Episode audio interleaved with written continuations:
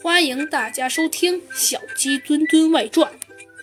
他们联想到了洗手间里被打碎的玻璃花瓶，马上推测出两种可能的情况：一，窃贼昨天混在游客里进入馆内，闭馆时藏在博物馆里过夜，并等待时机准备盗窃，然后今天深藏钻石混在游客里溜出去。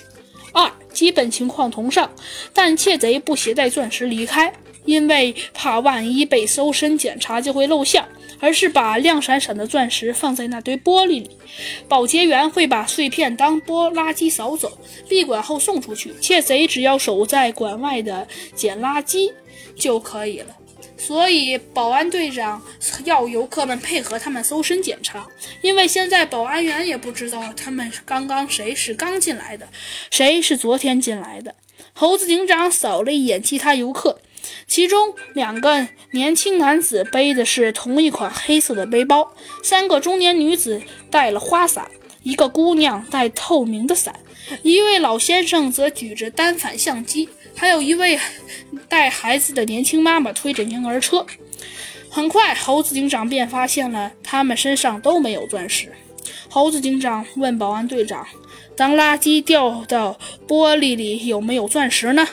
这时，牛牛回道：“呃，猴子警长先生，我们刚才都检查过了，碎玻璃里面没有钻石。”嗯，好吧，我知道是怎么回事了。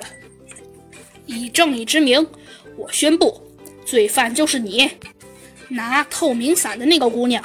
因为钻石被盗的前一天下雨了，所以窃贼是带着雨伞来博物馆的。游客中有带花伞，也有带透明伞的。花伞可以当雨伞，也可以当太阳伞，但透明伞只能当雨伞。所以窃贼是那个姑娘。钻石没有混在玻璃里，而是被藏在了富贵竹的竹茎里。